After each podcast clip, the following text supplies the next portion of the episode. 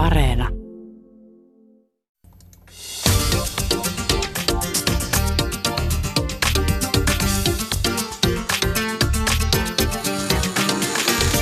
Yle Puhe, torstaisin kello yksi ja Yle Areena. Mahadura ja Österkan. Yle Puhe. Ja tänään rakkaat kuulijat puretaan vaalien jälkeisiä fiiliksiä sekä spekuloidaan sitä, mihin suuntaan Suomi on lähdössä. Studiossa vieraana Depolarize-liikkeen Miriam Attias sekä Helsingin kaupungin erikoistutkija Pasi Saukkonen. Tervetuloa mukaan. Kiitos. Kiitos. Tervetuloa minunkin puolesta ja mennään kuulkaa suoraan asiaan. Sunnuntaina käytiin vaalit. Mitä ajatuksia teissä nämä tulokset herätti? Mm, kiinnitin huomiota siihen, että se tulos oli pirstaleinen ja niin kuin hyvin jakautunut.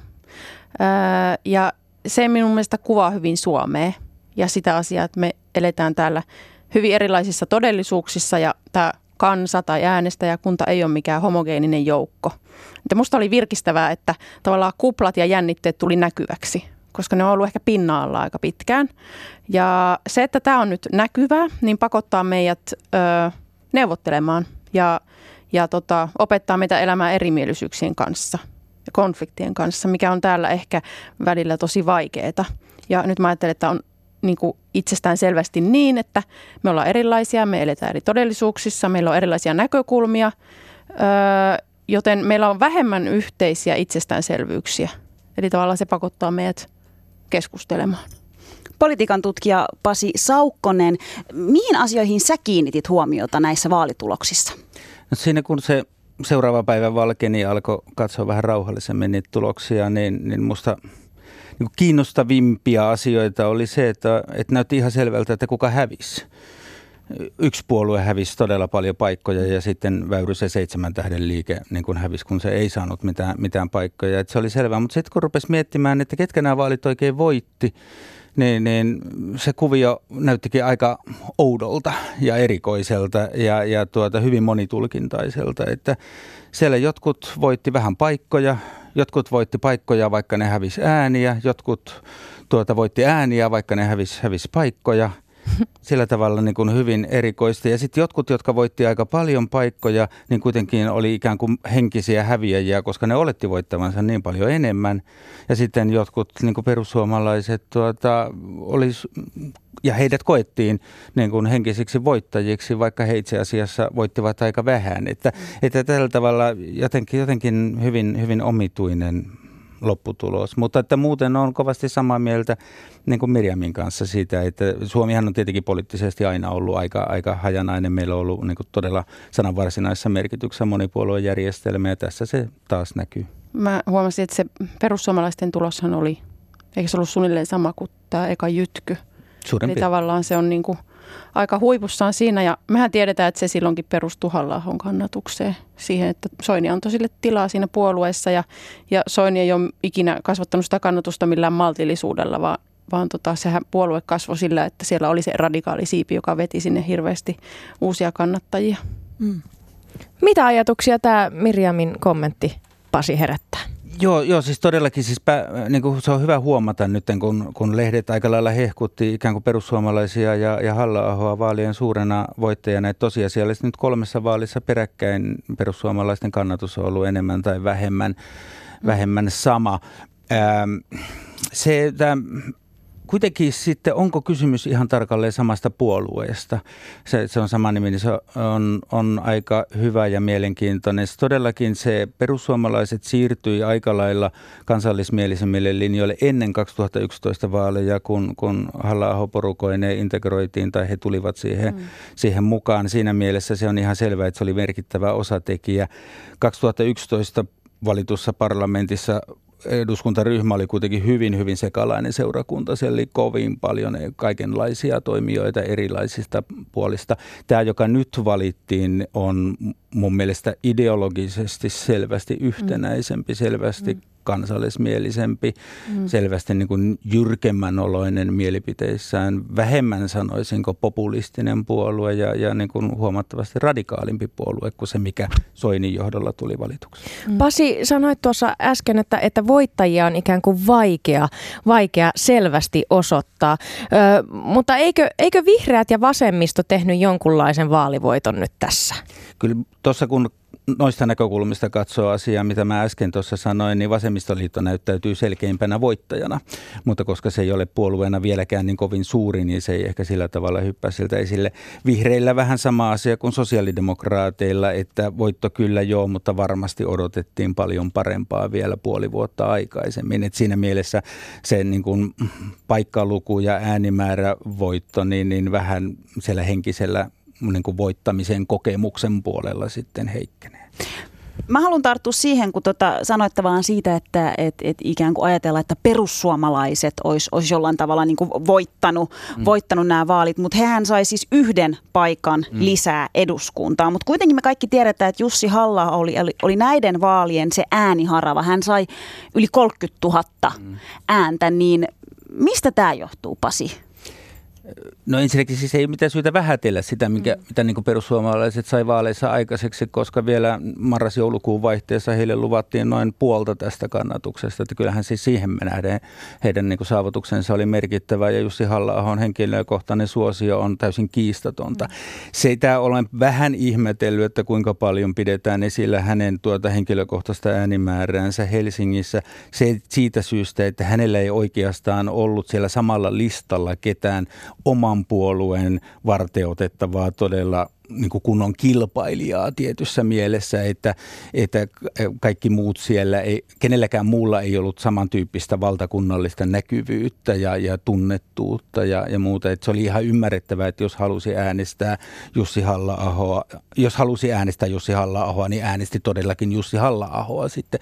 No, tässä on tietenkin myös se, se vähän, vähän hassu juttu, tai ei varmaan naurata perussuomalaisia yhtään, mutta että myös Uudenmaan vaalipiirissä äänestettiin Jussi halla Helsingin vaalipiirissä vaalipiirin numeroa. Että, että tuota, Toisaalta sitten taas ääniharava oli Lee Anderson vasemmistosta, niin, niin jos miettii Jussi halla ja Lee Andersonia, niin aika kaksi erilaista henkilöä, jotka ajaa aika erilaisia asioita ja olettaisin, että arvopohjatkin on aika erilaisia, mitä nyt tätä julkista keskustelua on seurannut, niin, niin mistä tämä kertoo, että kärkikaksikko on todella erilaisia ja sitten toisaalta te mainitsitte molemmat tästä, tästä pirstaleloitumisesta?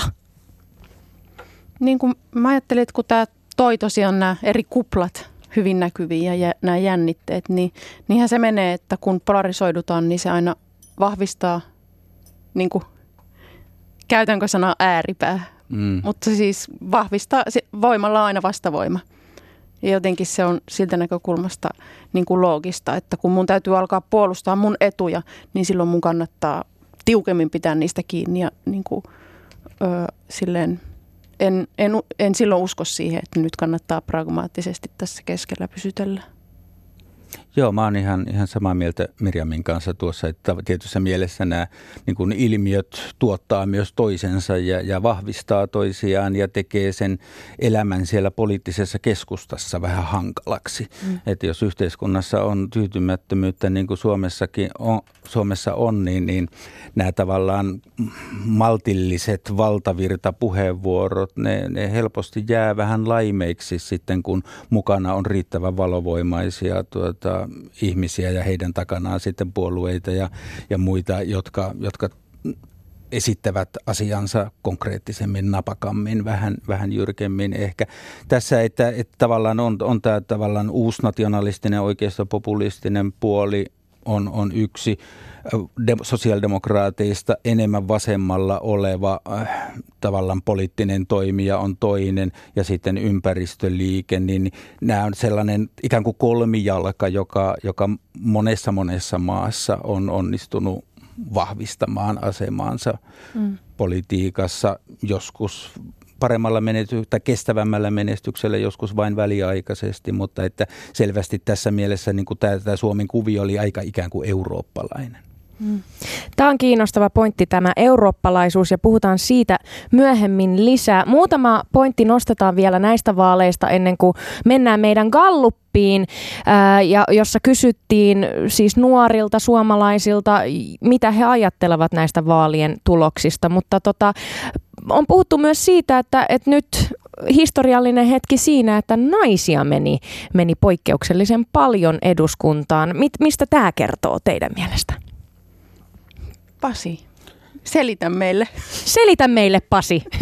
Vai, vaikea sanoa, mistä asiat johtuu, tuota, kun ei jossain vaiheessa myöhemmin tuota, ehkä saadaan sellaista niin kuin tutkimuspohjaa, että, että pystyy arvioimaan, että miksi tapahtuu niin kuin tapahtuu. Että tällä hetkellä meillä on vain ikään kuin ilmiö käsillä, mutta ei me tiedetä, että, tiedetä sen syitä tarkalleen. Jossain määrin se, se peilaa aivan varmasti vasemmistoliiton ja vihreiden niin kuin kannatusta tässä, että tapahtui siirtymä, niin kuin paikkaluku lisääntyi sellaisilla liikkeillä, joissa on ollut naisia siellä, siellä enemmän. Enemmän ehkä ylipäätään mielellänikin niin kuin näin tulkitsisin, että se kertoo siitä, että naisten asema suomalaisessa yhteiskunnassa niin kuin politiikassa myös tasa-arvoistuisi ja, ja, ja tällä tavalla – se siellä niin kuin menisi. Toinen asia on, on se, mikä tapahtui, oli myös se, että eduskunta nuorentui, mikä oli varmasti äärimmäisen niin kuin paikallaan. Ja uusia kasvoja tuli sinne yli, ylipäätään muutenkin, että kun, kun aika, todella monet konkarit luopuivat, niin se toi sinne tilaa siellä mm. uusille, uusille kasvoille ja muille. Nyt niin kuin musta iskee myös tietty kyyninen henkilö tuolta päälle sieltä vanhasta muistista politiikan oppikirjoista, niin kuin muistutetaan myös sitä, että sitä mukaan kun naisten asema tietyissä instituutioissa paranee, esimerkiksi eduskunnassa, niin se tarkoittaa myös, että niiden arvovalta heikkenee, että se on ikään kuin symboli ja signaali siitä, että tämäkin on kanssa, että tarkoittaa... Mitä? Tämä, mitä? Eikö, nyt, nyt, nyt, nyt Pasi, nyt, nyt me oltiin kaikki niin kuin, että mitä? Nyt sun pitää avata, tuota, mitä?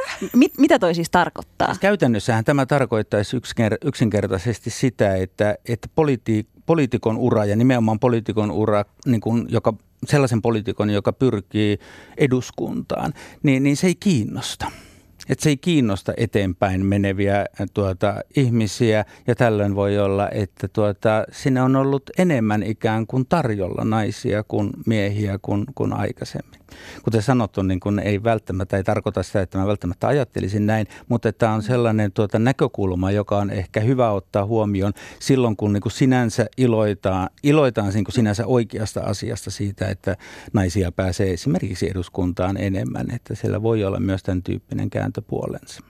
Tiedämme, että politiikka ei ole kauhean korkeassa arvossa suomalaisessa yhteiskunnassa. Tämä oli kiinnostavaa, mutta minä silti kyllä Pasi aion pitää kiinni tästä ilo, ilosta.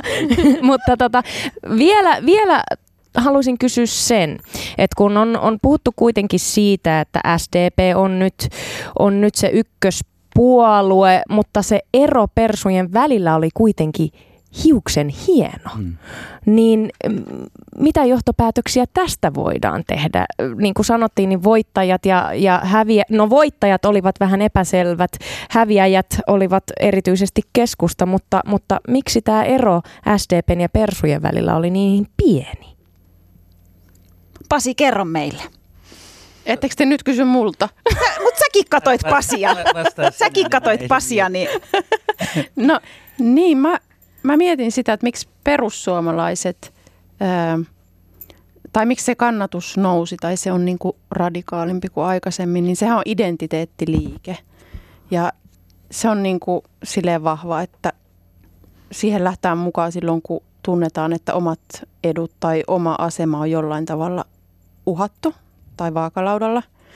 Ja se kertoo siitä taitavasta retoriikasta ja siitä, että osataan antaa ihmisille tunne, että me, me kuullaan sua, me vastataan sun tarpeisiin ja meillä on nämä selitykset. Nyt mulla tuli mieleen, että voisiko nais, naisten suosiossa olla vähän samaa kanssa, että, että kuitenkin naisillakin on ollut ehkä vähän tällaista identiteettiliikettä. Nythän oli Me Too-liike mm-hmm. tässä niin kuin edellisten vaalien jälkeen ja on ollut niin kuin aika vahvaa sellaista tasa-arvoliikehdintää, joka saa ihmisiä liikkeelle, koska ne saa aikaan niin kuin vahvoja tunnereaktioita. Mutta tarkoitatko se siis tuolla identiteettiliike ikään kuin, että perussuomalaiset tekee tämmöistä niin identiteettipolitiikkaa? Tämä on termi, mitä mä oon nyt kuullut niin kuin tosi paljon tässä viime aikoina. Vo, voiko sitä avata, että mi, mitä se niin tarkoittaa? Mit, miten toimitaan, kun, kun tehdään identiteettipolitiikkaa? Pasi, voitko määritellä meille termi? Tota, eikä, eikäks mä sanoisin, että siis tämä hyvin tasainen vaalitulos, niin tästä voi myös ajatella, että tämä on tilastollinen sattuma. Mm. Siinä mielessä, että tuota, kyllä meillä on ollut aika pitkään jo se tilanne, että on ollut kolme eri, ainakin kolme, jossain tapauksessa lähellä neljää niin kuin iso puolue, joiden väliset erot on ollut kohtalaisen pieniä. Että se, että ne nyt meni niin kuin näin pieniksi kuin meni, niin nyt vaan sattui käymään näin. Että ei, ei siinä, että nämä kolme on kolme tuota käytännössä niin kuin tasavahvaa puoluetta, niin se ei välttämättä kerro mistään muusta kuin siitä tilanteesta, mikä sattui olemaan viime sunnuntaina ja ennakko, ennakkoäänestyspäivinä.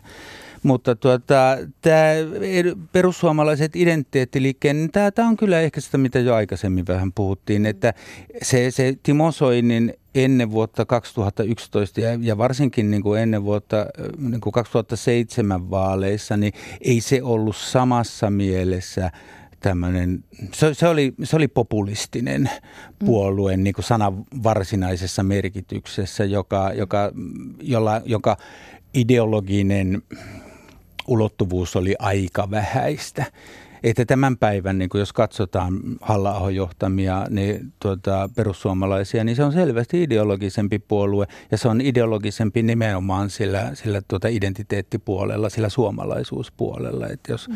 katsoo, millä tavalla perussuomalaisten eduskuntavaaliohjelma tälle keväälle alkaa, niin se alkaa ensinnäkin äänestä Suomi takaisin. No kuulostaa mm. aika tutulta mm. tämä, tämä klisee, että pitää saada takaisin jotain, mitä on menetetty ja ensimmäinen lause, että julkisen vallan tehtävä on puolustaa puolustaa Suomen ja suomalaisten etua.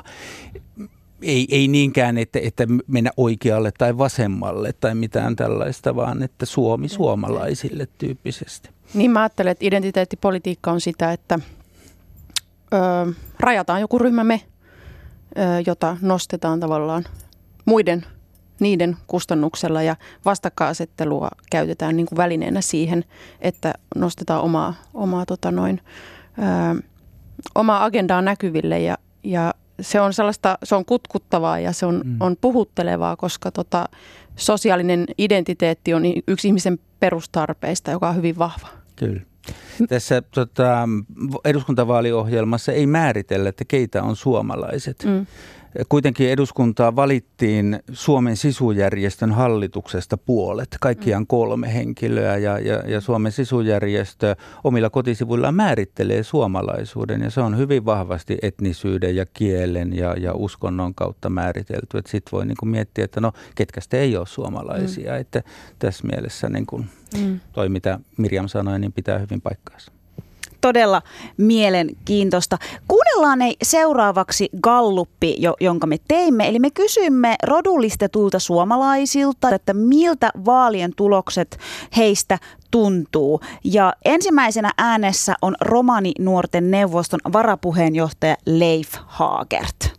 No mua hieman huolestuttaa Persujen saama äänisaali. Ottaa huomioon, että siellä paljon pelattiin populismille – ja uhkakuvien luomisella ja vastakkainasettelulla. Ja siellä on ehdokkaita mennyt läpi näissä vaaleissa ihan pelkällä tällä vastakkainasettelulla. Se on vähän huolestuttavaa, että se on uponnut suomalaisia ilman, että niitä on lähdetty mitenkään kyseenalaistamaan tai tarkastelemaan enemmän, koska siellä on luotu semmoisia olkiukkoja, että jos niitä olisi vähänkin lähdetty tarkistelemaan, niin ne ei olisi kestänyt sitä syvempää tarkastelua. Romaninuorten neuvoston varapuheenjohtaja Leif Haagert, mikä ilahdutti sua eniten näissä vaaleissa? Mua ilahdutti näissä vaaleissa se, että naisia pääsi ennätyksellisen paljon läpi näissä vaaleissa. Ja sitten osa näistä läpimenneistä henkilöistä mulle Twitterin kautta tuttuja. Eli mä tiedän vähän, mitä asioita he nostavat esille ja vähän heidän arvomaailmaa. Nyt eduskunnassa on älykkäitä, rohkeita feministejä tekemässä päätöksiä. Ja tämän takia mulla on positiivinen fiilis siitä huolimatta, että hieman huolestuttaa toi Persujen saama äänimäärä. Kansalaisjärjestön FemRn puheenjohtaja Aurora Lemma, mitkä on ne asiat, mitkä sinua mietityttää tällä hetkellä eniten vaalituloksissa? Toki mietityttää se hallituskokoonpano, että mitä siitä tulee, ja sitten ehkä ihan vaan se, että mitä tämä niin kuin perussuomalaisten aseman, mm, no jotkut sanoo vakiinnuttaminen, tarkoittaa. Ei ehkä niinkään niin kuin se, mitä heidän puolueensa tulee tekemään, vaan enemmän se, että mitä muut puolueet tulee tekemään. Muuttaako muut puolueet nyt enemmän sanomaansa sinne päin, mitä mun mielestä nähtiin jo vähän viime hallituskaudella, että sitten niin kuin muut puolueet alkaa vähän niin kuin mukailla sitä niiden sanomaa, etenkin mitä tulee maahanmuuttoon ja vähän niin kuin menee siihen samaan, jotta yrittäisi jotenkin houkutella myös sellaisia äänestäjiä, jotka enemmän kallellaan perussuomalaiset. Ehkä enemmän huolestuttaa just se, että mitä muut puolueet ja mitä muut poliitikot tekee, että pysyykö ne siinä, mitä jotkut on niin kuin tässä ennen vaaleja vaikka sanonut, että ne vastustaa sitä niin kuin maahanmuuttokriittistä tai xenofobista tai rasistista, miten se halukaa sanoa, sanomaa, vai meneekö ne pikkuhiljaa sinne päin, nyt kun ne on niin kuin vakiinnuttanut NS-asemaansa. Totta kai mietitään myös sit seuraavat vaalit, että onko se oikeasti nyt niin kuin vakiinnuttanut asemansa vai onko tämä vieläkin jonkinnäköistä niin kuin reaktiota tietyille tapahtumille. Kirjoittaja Marian Abdulkarim, mitä fiiliksiä vaalitulokset sussa herätti? Aika hämmentynyt olotila oli silloin sunnuntai-iltana, kun katselin ääntenlaskua. Mähän aloin seuraamaan jo niin kuin, äh, muutama minuuttia ennen kello kahdeksaa illalla ja päivittelin sitä selainta, että joka tulee, joka tulee. Ja sitä mukaan, kun tulokset alkoi vahvistumaan, niin sitä jotenkin epäuskoisempi olo oli. Ja mä en tiedä, mihin se tarkalleen liittyy, koska sitten kun niin kuin, olin nukkunut yön yli ja palasin seuraavan päivänä katsomaan ja luki artikkeleita, jotka liittyivät vaaleihin, niin kyllähän sieltä vahvistui se, että ei tässä nyt mitään kamalan epätavallista ollut tapahtunut loppujen lopuksi. Mutta mä luulen, että itselle se ehkä liittyy siihen, että, että, että oli niin paljon keskustelua erään ö, oikeistolaisen populistisen puolueen ympärillä, ja ehkä siinä hetkessä se ei tuntunut siltä, että nyt niin kuin he eivät saa dramaattista vaalivoittoa, koska koko ajan puhuttiin vaalivoitosta. Että loppujen lopuksi kun huomaa, että niin kuin paikkamäärä kasvaa ainoastaan yhdellä, niin sitten oli se, että okei, no eihän tässä nyt ollut kuitenkaan mikään tämmöinen niin kuin isompi ö, tulos. Mutta totta kai tänä aikana, kun yhteiskunnassa niin kuin moninaisuus on kasvanut ja meillä on niin kuin kova huoli ilmastonmuutoksesta ja näin, niin pistää miettimään, että että ollaanko me todellakin, niin kuin, että elääkö tässä yhteiskunnassa näin paljon ihmisiä, jotka ajattelee, että nyt ei tarvita konkreettisia toimia ilmastonmuutoksen torjumiseksi ja ehkäisemiseksi ja näin. Ja erityisesti silmiin pisti siis tämä, että niin kuin Helsingin vaalipiirissä, jota sitten sattuneesta syystä satuin seuraamaan vielä enemmän ja uutta maata, että äh, esimerkiksi Osan Janos tippu. Että mä olin ihan sillä kun puulla päähän lyöty, että mitä ihmettä tässä tapahtuu, kun tavallaan pienen Osanin työn ja niin kuin mitä hän on tehnyt ja hirveän näkyvä kampanja. Ja vihreät kasvatti paikkamäärää viidellä. Mutta siihen viiteen ei mahtunut yhtäkään ei-valkoihoista äidinkielellä suomea puhuvaa henkilöä. Niin sitten oli vain silleen, että wow, what is this? Että tavallaan paikkamäärä nousi, mutta sitten vihreä eduskuntaryhmä Helsingissä uh, on valkoisempi kuin se on ollut niin kuin moneen vuoteen. No Marian, mitkä asiat sua mietityttää nyt tällä hetkellä eniten niissä vaalituloksissa? Nyt tietysti jännitän mun kansakunnan lailla uh, tulevaa hallituskokoonpanoa. Mulla on omat arvailuni ja sitten mä mietin, että tässä niin kuin, kovasti on puhuttu viime hallituskaudella sote-mallissa ja maakuntauudistuksesta ja valinnanvapaus ja ne kysymykset, mitkä on niin kuin siinä ollut tapetilla, mutta sitten samaan aikaan me tiedän, että nyt niin kuin uuden hallituksen käsittelyyn tulee myös esimerkiksi translaki ja niin kuin mietitään näitä ihan perus äh, ihmisoikeuskysymyksiä ja niin edespäin, jolloin niin kuin on kiinnostavaa nähdä, millä kokoonpanoista hallitusta sitten lähdetään muodostamaan – muodostuuko se rinteen ympärille ja missä aikataulussa. Että sitä seuraa nyt niinku suurella mielenkiinnolla, että koska se sitten määrittelee, että millaiset kysymykset näyttää mahdolliselta ratkaista, kun tiedetään, että esimerkiksi KD oli ilmoittanut, että heidän hallitus yhteistyön kynnyskysymys on nimenomaan tämä vaikka translaki, niin saa nähdä. Yle Puhe, torstaisin kello yksi ja Yle Areena. Mahadura ja Ösberkan. Yle Puhe. Ja siinä kuultiin kirjoittaja Marian Abdulkarimin kansalaisjärjestö FEMRn puheenjohtajan Aurora Lemman sekä Romani nuorten neuvoston varapuheenjohtajan Leif Haagertin ajatuksia vaalituloksista. Ja studiossa meillä on vieraana politiikan tutkija Pasi Saukkonen sekä sovittelija Miriam Attias. Kyllä, näin on. Mitä ajatuksia meidän Gallup teissä herätti? Nousiko sieltä jotain, jotain mikä jäi erityisesti mieleen? Mirjam?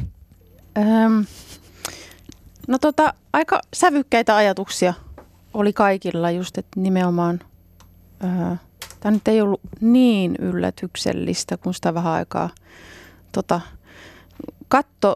Ja sitten ehkä se, mitä pitää seurata, on, että nyt miten muut reagoi. Miten, miten tota, kene, kuka tavallaan asettaa puheenaiheet ja kuinka muut niihin lähtee vastailemaan. Ja tietenkin se pieni huoli sitten niin kuin rodullistetuissa suomalaisissa tai vähemmistöissä ylipäätään, että ollaanko, ollaanko sitä näkyviä tässä. Että, että tota, maahanmuuttokeskustelua käytiin tuossa vaalien alla, mutta se itse asiassa on tosi kapea se, se tota puheenaihe, mistä puhutaan. Että puhutaan lähinnä ehkä näistä hmm. paperittomista, joita, joita teemme paperittomiksi niin kuin, öö, näiden ihmisten tilanteesta ja asemasta. Että siinä jää niin, kuin niin paljon sellaista muuta käsittelemättä. Et tietenkin huolestuttaa sitten, jos tota, uskoo tasavertaisiin ihmisoikeuksiin, niin siellä on sitä pientä huolta, mutta mä olen jotenkin aika paljon toivoa, että kyllä tämä tästä vielä. Pasi, mitä, mitä sä nostaisit?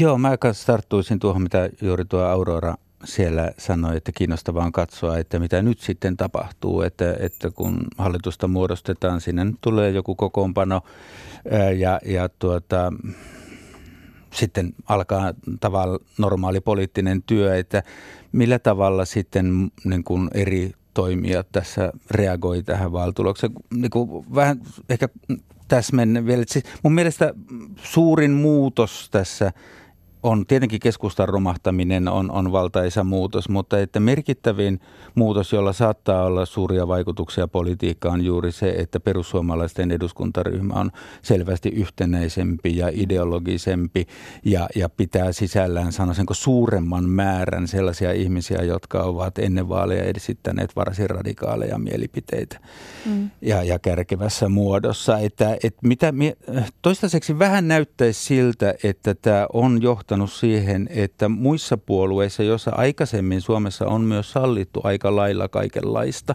niin, niin, niin ovat ikään kuin tiukentaneet omaa linjaansa, mutta että mm. kansainvälistä kokemuksesta me tiedetään, että se kiusaus niin kuin sitten tulla sinne aika lähelle, varsinkin jos perussuomalaiset jää niin kuin vahvaksi oppositiopuolueeksi, niin, niin tuota, kiusaus alkaa ikään kuin tulla niin lähelle heitä, kun sielu sietää, niin voi olla, olla niin kuin aika, aika, aika suuri. Se on yksi, yksi tuota seurattava asia, mutta seurattava asia myös on se, että että millä lailla Jussi halla puolueenjohtajana tulee toimimaan suhteessa niihin, siis, siis uskallan sanoa, että hänelle tulee niin kuin mielenkiintoisia tilanteita. Siellä on sen verran jänniä ihmisiä kyllä siinä hänen tuota eduskuntaryhmässään, jotka tulevat tavallaan testaamaan, että mitä kaikkea voi sanoa ja tehdä, että millä tavalla hän niin kuin pitää ikään kuin rajaa, että mitä Suomessa saa sanoa niin kuin kansanedustajan roolissa, koska sillä on merkityksensä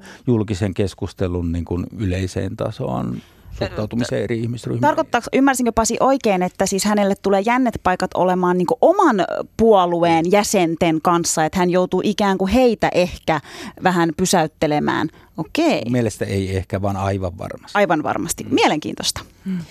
Niin kuin toisaalta se, mikä mua huolestuttaa siinä on, on kans, että tämmöisen, niin kuin, tämmöisen liikkeen ö, mekanismi on aika nerokas, että, että kun tota tämmöinen identiteettipolitiikkaa tekevä liike saa enemmän kannatusta, enemmän kannattajia, niin liikkeiden johtohahmojen pitää liukuu vielä vähän kauemmas, mm. koska tavallaan sitten mitä enemmän kannatusta tulee, niin sitä enemmän pitää myöskin koventaa puheita, että säilyttää sen näkyvyyden. Ja sillä tavalla pystytään niin kuin normalisoimaan kovuutta ja normalisoimaan vihapuhetta. Ja me tiedetään, että ne vihapuheet, nehän näkyy ja tuntuu kadulla aina niin kuin saman tien.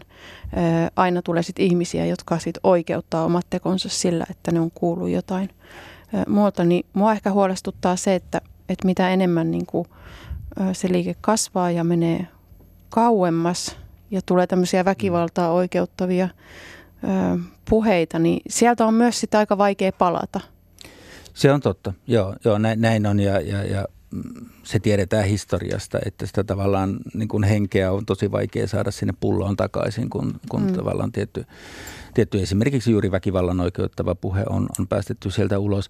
Sitten siinä on kuitenkin toinen puoli, toi on ihan täysin oikein musta mitä Miriam sanoi, mutta tuota, kovasti on mietityttänyt se, että, että vaalien jälkeen niissä ensimmäisissä, niin, niin Jussi halla ainakin esiintyi kovasti sillä mm. tavalla, että lähtökohtaisesti voisi olla hallituksessa mukana – Mm. Ja, ja tuota, se sitten puolestaan tarkoittaa sitä, että sitten niin kuin ihan mikä tahansa ei voi olla mahdollista. Mm. Että ihan täysin niin kuin kaksilla korteilla ei voi pelata, että yhtäältä ollaan niin kuin hyvin sovittelevasti mukana koalitiohallituksessa ja toisaalta annetaan niin kuin omien taustaryhmien mellastaa siellä ihan, ihan miten, miten sattuu.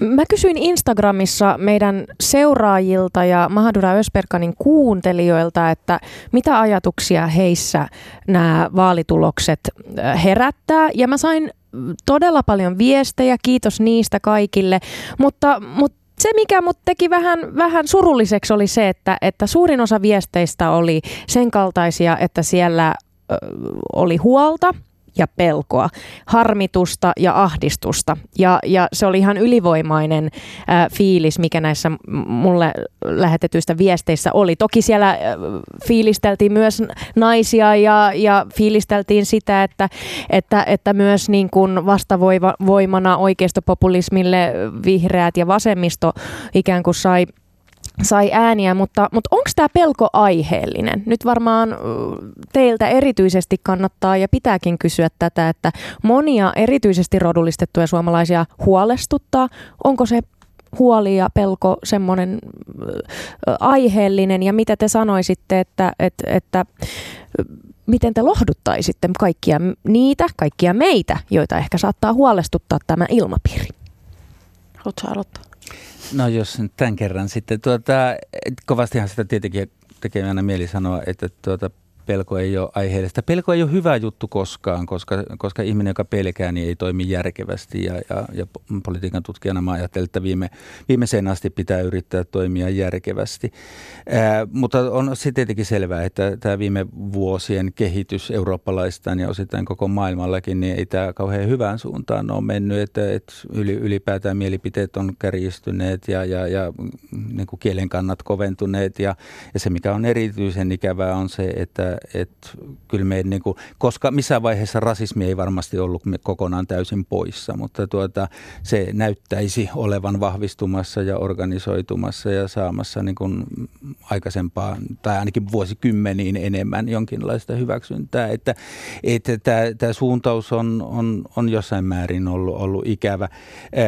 Se, mitä mä niin kuin siinä ehkä kuitenkin sanoisin, että kyllä ensinnäkin niin kuin toivo on siinä, että mun mielestä että jossain vaiheessa on pakko niin kuin kääntyä toiseen suuntaan. Että ei, ei tällä tiellä voida jatkaa ilman, että tuota, siellä on, on niin kuin todella ikäviä asioita edessä. Ja mä uskon, että me osataan niin kuin suunnata yhteiskuntien kurssia sillä tavalla, että niin, niin ei käy. Se on yksi juttu. Ja toinen asia, että mulla on aika iso luottamus kuitenkin suomalaiseen yhteiskuntaan siinä, että täällä tiedetään – osittain omasta historiasta johtuen se, että, että missä, missä kulkee niin kuin jotkin sellaiset rajat, joita ei, ei pidä ylittää ja, ja, ja osataan pitää kiinni siitä. Mirja. Mm. No mä ajattelen pelosta, että mm, kuka ulkopuolinen ei voi oikein sanoa, että onko se aiheellinen vai ei se pelko. Tai se ei lohduta sitä ihmistä, jota pelottaa. Mm. Sehän on tunne.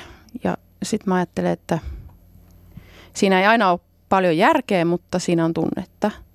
Ja väkivalta alkaa usein siitä, että sitä pelon tunnetta ja pelkoa ei käsitellä, vasta aletaan suorilta oikeuttaa. Ja pelko on niin kuin alkujuuri monenlaiselle liikehdintälle ja sen lietsominenhan niin saa, se on niin kuin hyvää käyttövoimaa. Joten mä ajattelen, että, että tota, mä en haluaisi, että pelko on se ainoa asia, mikä yhdistää meitä. Joten ehkä mun jatkokysymys olisi, että, että tota, mitä pitäisi tapahtua, että sun pelko lievenisi? Hmm. Ja mitä sä nyt tarvitset, että sulla tulisi turvallinen olo? Ja tämä liittyy nyt siihen ehkä Pasi, mitä sä sanoit siitä rajan vetämisestä ja muusta, että tuossa tota, ennen vaali viikonloppuun, kun tuli tämä kunnianloukkaustuomio Johanna Vehkoolle mm. tästä Juneslokan tapauksesta, niin mä ajattelin, että okei, jos me riisutaan niin kuin ihan se sisältö siitä pois, niin voisiko nyt olla odotettavissa, että meillä on tämmöinen eräs käräjäoikeus, joka linjasi, että jos loukkaa toisen kunnia, niin se on rikos. Se on rangaistava teko. Ja sitten tavallaan pitäisi nyt tulla testatuksi, että okei, suojellaanko kaikkia ryhmiä samalla tavalla ja kaikkia kunnianloukkauksia samalla tavalla. Että jos nyt tapahtuisi niin, että niitä symmetrisesti käsiteltäisiin myös kaiken maailman huoritteluja ja tällaisia, niin mun turvallisuuden tunne paranisi. Sehän olisi niin kuin rajanveto. Tämä on erittäin kiinnostava, Mirjam, minkä nostit. Tämä keissi, mistä puhuit siis meidän kuulijoille, vaan, vaan vähän avaa niille, jotka ei tiedä, niin Junes Lokka ja Johanna Vehkoon keissi. Siis Johanna Vehko oli sanonut rasistiksi ja natsiksi Junes Lokkaa ja tämä sitten teki tästä kunnianloukkaussyytteen ja tästä Johanna Vehko sai tuomion, josta hän itse asiassa ilmeisesti aikoo valittaa. Mutta tota, tästä alkoi sitten keskustelu siitä, että jos rasistis, rasistiksi tai natsiksi sanomalla toista ihmistä, joka on kuitenkin aika, aika moisia juttuja tuolla somessa levitellyt, saa, saa tuomion, niin miksi sitten ne ihmiset, jo, joita haukutaan päivittäin, ää, joita huoritellaan ja jotka kokee rasismia, niin miksi se on sitten vähäpätösempi, mm. jos, jos näin tästä voisin tästä Mirjamin mm. ää, jutusta vähän päätellä. Mutta tota, jos nyt mennään kohti sitten sitä, että Euroopassa, niin kuin Pasi sanoi, että oikeistopopulismin nousu on trendi, joka näkyy kaikkialla Euroopassa ja, ja, ja kyllähän se näkyy myös Amerikassakin, niin tuota, mistä tämä kertoo? Mistä, mit, mitä maailmassa on tapahtumassa? Mitä Euroopassa on tapahtumassa? Joo, ensinnäkin tota, se ei ole ainoa asia, mikä tapahtuu. Et siis, siis tavallaan kyllähän tämä meidän vaalituloskin, siis se vasemmistoliiton niin kun, ei nyt kauhean iso, mutta tuu kuitenkin selvä, selvä niin menestyminen näissä vaaleissa kertoo siitä, että, että muutkin pärjää kuin vain oikeasta populistit tai uusnationalistit tai radikaalioikeistolaiset, miksi me niitä kutsutaan. Että et siis yhteiskunnissa on tavattoman paljon tyytymättömyyttä. Ja, ja tuota, tällä hetkellä vaan näyttää siltä, että, että tämän tyyppinen – vähän niin kuin nostalginen johonkin niin kuin menneeseen kansallisvaltioon ah, niin kuin paluuta toivova ää, kampanjointi, niin se, se saa sitä tyytymättömyyttä kaikista parhaiten mobilisoitua, mutta ei, ei se ainoa asia, asia siellä ole. Et, mutta lähtökohta on, on ikään kuin se, se, ja meillä on vähän tekemistä sen ymmär, kehittämisessä kunnolla, että tässä on niin kuin vuosikymmeniä toisen maailmansodan jälkeen rakennettu ikään kuin koko ajan parempaa ja parempaa maailmaa ja parempaa ja parempaa yhteiskuntaa. Ja sitten lopputulos on se, että, että tosi monet ihmiset kokee, että ne on jollain tavalla poliittisesti tai taloudellisesti tai kulttuurisesti tippunut sieltä kelkasta. Ja, ja tuota, kokee tosiaan niin kuin aika niin kuin, ellei ty, pelkästään tyytymättömyyttä, niin suorastaan katkeruutta tai pelkoa. Kun äsken pelosta puhuttiin, niin musta kannattaa ehkä ottaa ihan vakavasti se, että kyllä todennäköisesti monet perussuomalaisia ja halla äänestäneet, he myös äänesti sen takia, että he pelkäävät. He pelkäävät, että Suomi muuttuu sellaiseksi, miksi he eivät halua sen muuttua. He pelkäävät, että naiset ja lapset ei ole Suomessa turvassa ja, ja niin edespäin. Ja sitten on paljon ihmisiä, jotka pelkäävät, että luonto ja maailma ja kaikki sellainen tuhoutuu. Että, se, me ei ehkä pitäisi katsoa pelkästään näitä niin kuin oikeisto populistisia tai uusnationalistisia liikkeitä, vaan vaan asettaa ne myös tämmöisen laajempaan kuvaan. Mm. Mirja, mitä ajatuksia sulla on? Tehdäänkö me tässä nyt Mahadura Ösperkanissa karhun palvelus, kun me itse asiassa nostetaan tämä tää, tota, ilmiö? Ai pelko? Pelko tai oikeistopopulismin nousu, että pitäisikö meidänkin sitten, sitten itse asiassa vähän muuttaa sitä meidän näkökulmaa. Mutta pakko sanoa se, että sitten kun elät rodullistettuna suomalaisena ja niin kuin Marian Abdulkarimkin omassa haastattelussaan sanoi, niin sitä katsoo tavallaan tiettyjen lasien läpi ennen kuin sitten lukee analyysejä, artikkeleita ja huomaa, että hetkonen, eihän tässä nyt niin suuri hätä olekaan. Mm, totta kai. Joo, se on se vaistomainen tunne, mikä tulee, mikä liittyy myös siihen, että millä tavalla näitä liikkeitä ohjaillaan. Ja nehän e, tavallaan tämmöinen vastakkainasettelu ja polarisoituminen, niin se ei ole mikään sellainen ö, rationaalinen ilmiö. Ja se on enemmänkin tällaista vaistomaista tunnedynamiikkaa. Mihin mä kuulun? Kuulunko mä tähän? Uh, uhkaat sä mua? Ö, ketkä on me ja ketkä on ne? Ja sitten kun tulee ne, niin sit se niin kuin vahvistaa meitä.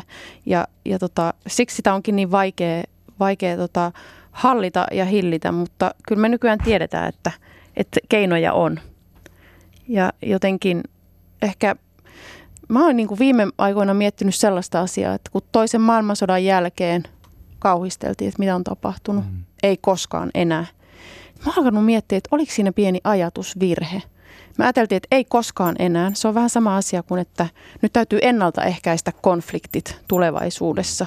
Mutta me tiedetään, että konflikteja silti aina tulee. Ja mulle se yhteiskuntarauha, se koostuu enemmänkin niin kuin konflikteista, jotka me osataan käsitellä mm. rakentavalla tavalla. Eli meidän pitäisi aina olla valmis siihen, että sitten kun se alkaa taas nostaa päätään, niin mitä meidän pitää osata mm. tehdä. Se on ehkä jo vähän kuulunutkin juttu, se, se Francis Fukuyaman historian mm. loppuajatus siellä 90-luvun al, niin kuin alussa, kun, kun sosialistinen järjestelmä romahti, koska silloin oli sellainen vaihe, jossa, jossa tuota, aika laajalti ajateltiin, että, että konfliktit on ratkaistu. Että mm. nyt ei ole enää mitään isoja asioita. Ja se oli äärimmäisen vaarallinen hetki, koska, koska nimenomaan tuota, niitä syntyy joka tapauksessa mm. koko ajan, niitä ristiriitoja ja erimielisyyksiä ja konflikteja. Ja voi olla, että nyt ollaan sellaisessa kohdassa, jossa tuota, maksetaan tiettyä hintaa siitä, että ei olla osattu olla oikein kunnolla hereillä sen suhteen, että mitä yhteiskunnassa tapahtuu. Mm. Mä kysyn vielä jatkokysymyksen tuohon aiempaan, että kun kun puhutaan vastakkainasettelusta ja kuplista ja polarisaatiosta, ja siitähän puhutaan Suomessa ja siitä puhutaan Euroopassa, niin, niin tehdäänkö siinä itse asiassa sellaista ongelmaa ja, ja ikään kuin tehdään sitä ongelmasta isompi kuin mitä se oikeasti on, että tosiaan luodaan meitä ja heitä, kun oikeasti, kun oikeasti se ei olekaan ehkä niin iso se ero minun ja he, hänen välillä, mitä minä ehkä päässäni yritän tehdä. Ym, saatteko kiinni tästä Joo. mun ajatuksesta? Mä, mä ajattelen, että on, on ryhmiä ja on eroja. Ei me välttämättä olla niin kuin ne. ne. Ne ei ole niin kuin me. Mutta myöskään me kaikki sisäryhmäläiset ei ole samanlaisia. Ja sitten kun mennään tähän meidän retoriikkaan, niin se häivyttää ne ryhmän sisäiset erot. Ja sitten ajattelu muuttuu niin kuin stereotyyppiseksi. Et mä ajatellut, että jotenkin pitäisi keksiä semmoisia neutraaleja tapoja puhua siitä erilaisuudesta ilman, että se muuttuu heti mustavalkoiseksi ja stereotyyppiseksi. Et sitten tavallaan kun ollaan jännitteisessä tilanteessa, niin sitten ihmisen ajattelu muuttuu mustavalkoiseksi. Ja sitten ollaan sillä tiellä, että aletaan eriytyä toisistamme ja ö, tota, kokemukset ja todellisuudet alkaa erkaantua toisista ja me ei pystytä enää kommunikoimaan. Niin silleen se on, on kuitenkin todellinen ilmiö, mutta ei niin mustavalkoinen kuin sitä puhutaan. Joo, joo ei, ja, ja siis Suomen tapauksessa on ehkä erityisen hyvä niin kuin muistaa – muistaa se, että osittain sisällissodan perintönä ja osittain sen niin kuin kylmän sodan aikainen aika, aika ahdas rako, jossa niin kuin Suomessa jouduttiin toimimaan tietyssä mielessä Neuvostoliiton paineen, paineen alla, niin se, se loi sellaisen ilmapiirin, että ei oikein saisi olla eri mieltä, että meidän mm. pitäisi säilyä yhtenäisenä ja, ja kes, ei olla keskenään riitelemättä, koska se tarkoittaa heikkouden merkkiä mm. ja, ja tuota, epä, epävarmuutta. Ja tässä, tässä mielessä juuri se, sen niin kuin monella tapaa toimittiin hyvin kylmän sodan aikanakin, mutta että palaa vähän siihen, mitä just hetki sitten myös sanoin, että se tuotti myös sitä, että meillä ollaan vähän hysteerisiä sen suhteen, mm. että, että me ollaan eri mieltä ja että ne nousee oikein kunnolla pintaan.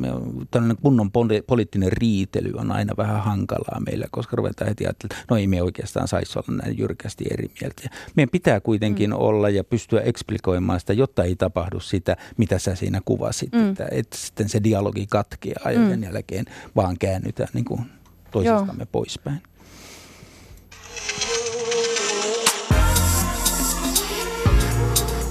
Maailma paranee puhumalla. Yle Puhe. Ja studiossa meillä vieraana Depolarize-liikkeen Mirjam Attias sekä Helsingin kaupungin erikoistutkija Pasi Saukkonen. Ja mihin suuntaan Suomi on lähdössä vaalien jälkeen, sitä ollaan pohdittu tänään.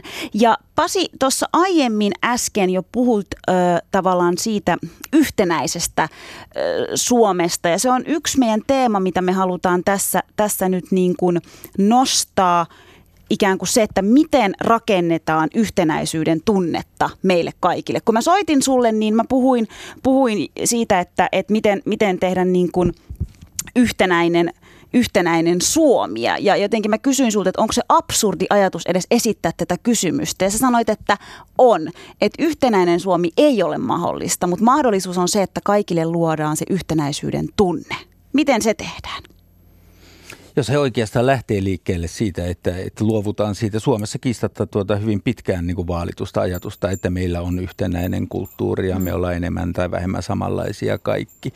Että, että se me tarvitaan niin kuin yhteisyyttä, me tarvitaan yhteenkuuluvuuden tunnetta, me tarvitaan niin kuin sen tyyppistä yhtenäisyyttä, että me pyst- tiedetään olevamme samassa veneessä, mutta paradoksaalisesti sen niin kuin ensimmäinen edellytys on tunnistaa ja tunnustaa meidän keskinäiset eromme. Sen, että me ei olla kaikki samanlaisia. Me ei olla samanlaisia yksilöinä, eikä me olla samanlaisia ryhmissä, vaan meillä on erilaisia ryhmiä ja yhteisöjä Suomessa, kieliä, uskontoja, poliittisia maailman, e, e, niin kuin ideologioita ja maailmankatsomuksia ja, ja niin edespäin. Ja sen jälkeen alkaa etsiä ja ottaa askeleita sen suuntaan, että mitkä on sitten niitä asioita, jotka meitä tosiasiallisesti yhdistää.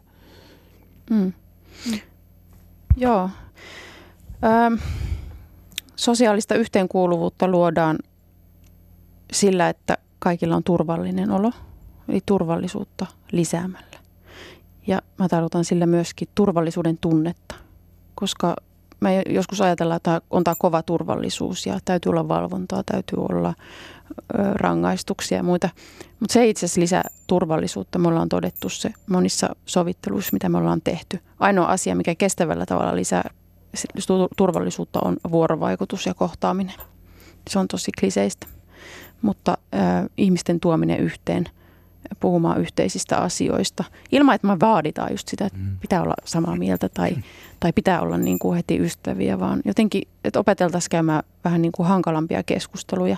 Se on se, mikä, mikä tekee hyvän pohjan sille, että, että me niin kuin voidaan, voidaan jotenkin olla kaikki ja pyytää kaikilta lojaaliutta niin kuin paikallisia – kysymyksiä kohtaan. Ja sitten tietenkin myös meillä on näitä isompia kysymyksiä, mihin Marian viittasi tuossa ilmastonmuutos ja muu.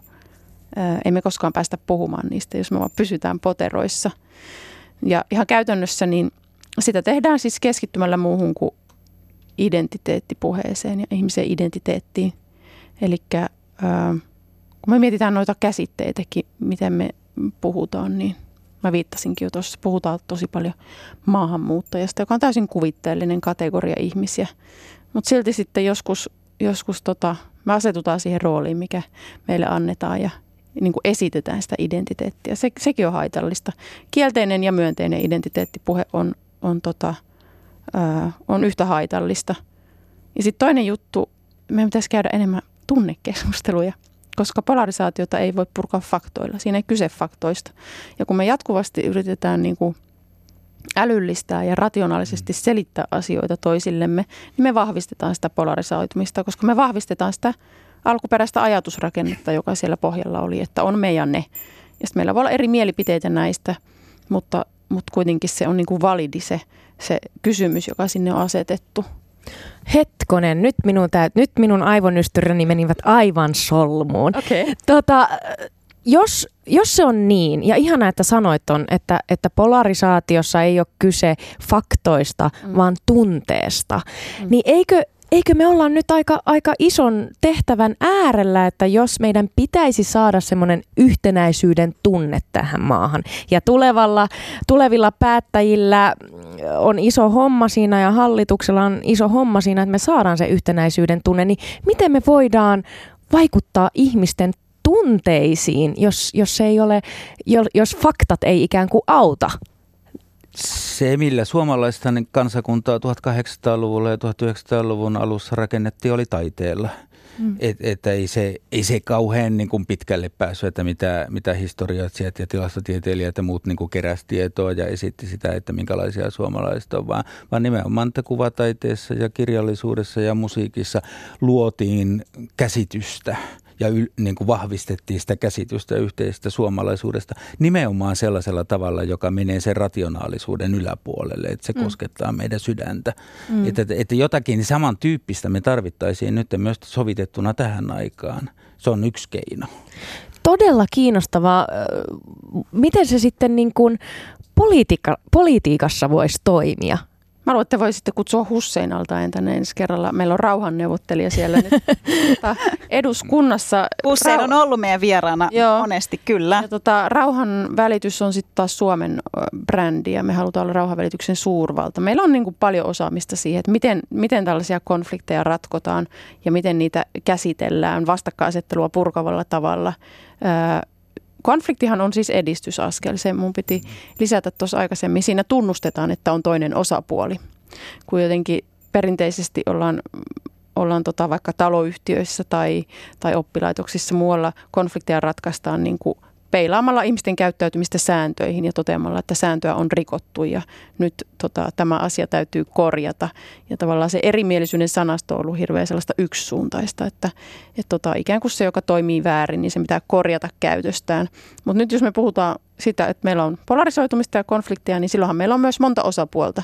Ja sitten näitä osapuolia voidaan tuoda yhteen. Meillä on osaamista, miten osapuolia tuodaan yhteen puhumaan vaikeista asioista rakentavalla tavalla – ja siinä pitää niin kuin vaan kuunnella hyvin tarkkaan. Tämä on todella kiinnostavaa. Jos mä nyt ajattelen niin kuin yksilötasolla, niin, niin jos mun pitäisi käydä dialogia sellaisen ihmisen kanssa, joka uskoo, että suomalaisuus on yhtä kuin etnisyys, niin se voisi olla mulle aika hankalaa se dialogin käyminen, niin, niin tuota, minkälaisia työkaluja antaisitte mulle? Ja sitten jos viedään tämä sama, sama tuota ilmiö sitten tuonne politiikkaan, koska eikö siellä, siellä vähän samanlaisista asioista ikään kuin taistella. Ja SDPn Antti Rinne on sanonut, että, että arvopohja Jussi Hallahon kanssa on niin erilainen, että hallitusyhteistyötä on hyvin vaikea kuvitella, mutta sitten taas äh, Hussein Al-Tae sanoi haastattelussaan vaaliyönä, että, että, tuota, että ikään kuin kaikkien kanssa pitäisi pystyä neuvottelemaan ja siinä puhui rauhan, rauhan tuota, neuvottelijan selvästi. Niin tuota, miten käydä dialogia ihmisten välillä, jotka ajattelevat hyvin erilaisesti ihan vaikka ihmisyydestä tai suomalaisuudesta? Nyt täytyy muistaa, että kaikki keskustelu ei ole dialogia ja, ja tota, dialogia ei aina ole mahdollista käydä. Koska joskus me halutaan tuoda dialogiin äh, ihmisiä, jotka on täysin eri mieltä ja täysin lukinneet jo omat vastauksensa. Eli me tuodaan dialogiin ihmisiä, jotka itse asiassa käy monologia peräkkäin – Joten siinähän ei synny mitään. Eli jo, et täytyy aina tunnistaa, että onko dialogi mahdollista, onko tässä oikeasti paikkaa yhdessä ajattelulle. Ja silloin kun ollaan konfliktitilanteessa tai rauhanneuvottelussa, niin silloinhan etukäteisvalmistelua tehdään tosi pitkään ja sitä tehdään luottamuksellista. Se ei ole sellaista, että, että tuodaan niin kuin median valokeilaan ihmiset, jotka on eri mieltä ja huutaa niin kuin yhteen ääneen kumpikin omaa kantansa.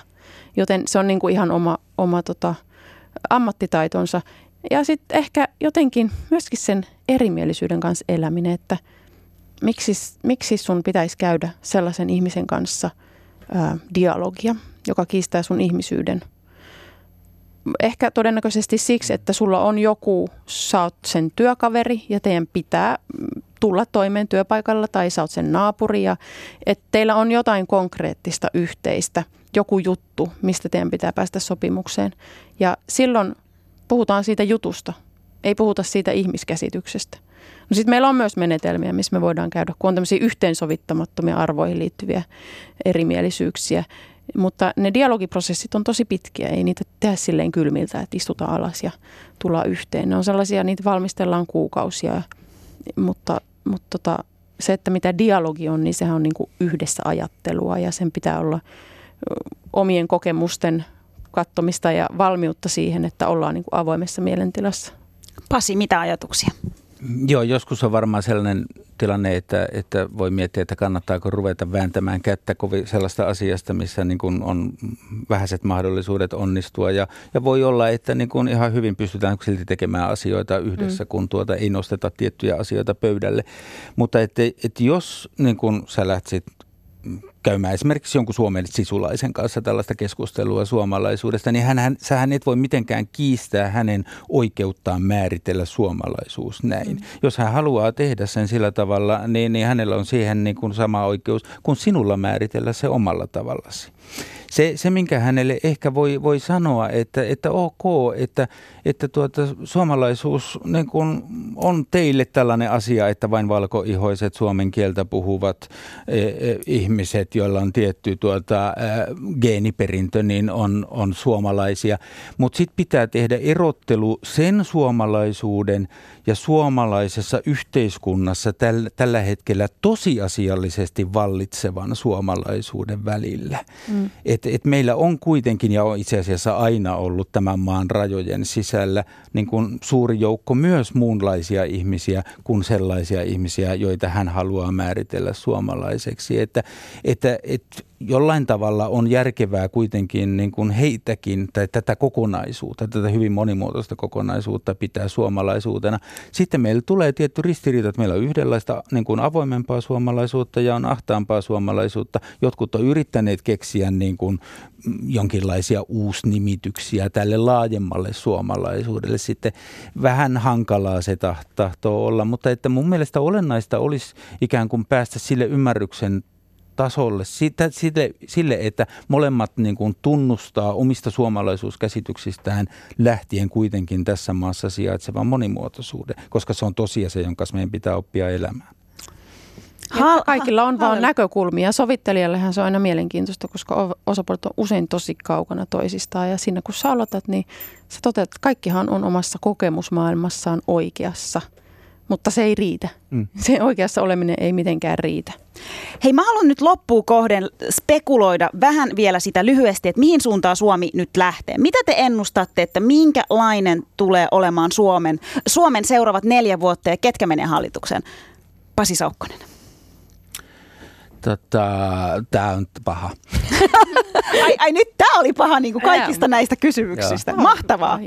Joo, mä tietyssä mielessä niin kuin hallituksen pitäisi olla vasemmistolainen hallitus, siis riippumatta sitä, mitä mä itse ajattelen, koska tuota kuitenkin selvimmin niin kuin vasemmalla vihreät mukaan luettuna olevat puolueet niin voitti selvimmin, mutta mä en usko, että sellaista sieltä tulee.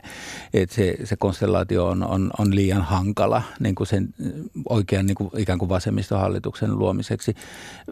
Pidän todennäköisenä, että siihen niin kuin väännön jälkeen syntyy sosiaalidemokraattien ja koko kokoomuksen akseli, jota sitten täydennetään joillain puolueilla silleen sopivasti tuota oikealle ja vasemmalle niin, että tasapaino säilyy. Mirja Mattias. Mm. En mä osaa kyllä ennustaa. Laskeskelin samaa, että nämä neljä isoa puoluetta, niin sieltä tarvitaan kuitenkin mukaan keskustaa tai kokoomusta, jos Antti mm. Rinne jo ilmoitti, että perussuomalaiset ei käy. Ja keskusta tuntuu olevan sitä mieltä, että ei. Ja ei ehkä lähtisi, mm. lähtis mukaan, niin niin en kyllä tiedä, mutta, mutta sitä mä haluaisin haastaa, että, että me niin kuin, ähm, vähän kyseltäisiin kaikilta halukkuutta purkaa tätä vastakkainasettelua. Äh, Halla-aho sanoi kampanja-aikaa, että nyt on vastakkainasettelu aika. Vihreäthän oli käyttänyt sitä samaa slogania jo aikaisemmin. Ja tavallaan Identiteettipolitiikalla voi olla tehokkaita vaikutuksia, kun halutaan nostaa esiin agendoja, mutta ongelmia sillä ei niin kuin ratkaista. Että sitten tavallaan sellaista, sellaista kykyä niin kuin keskittyä niihin asioihin, jotka on kuitenkin sellaisia huolenaiheita, jotka yhdistää ihmisiä, niin se purkaa sitä.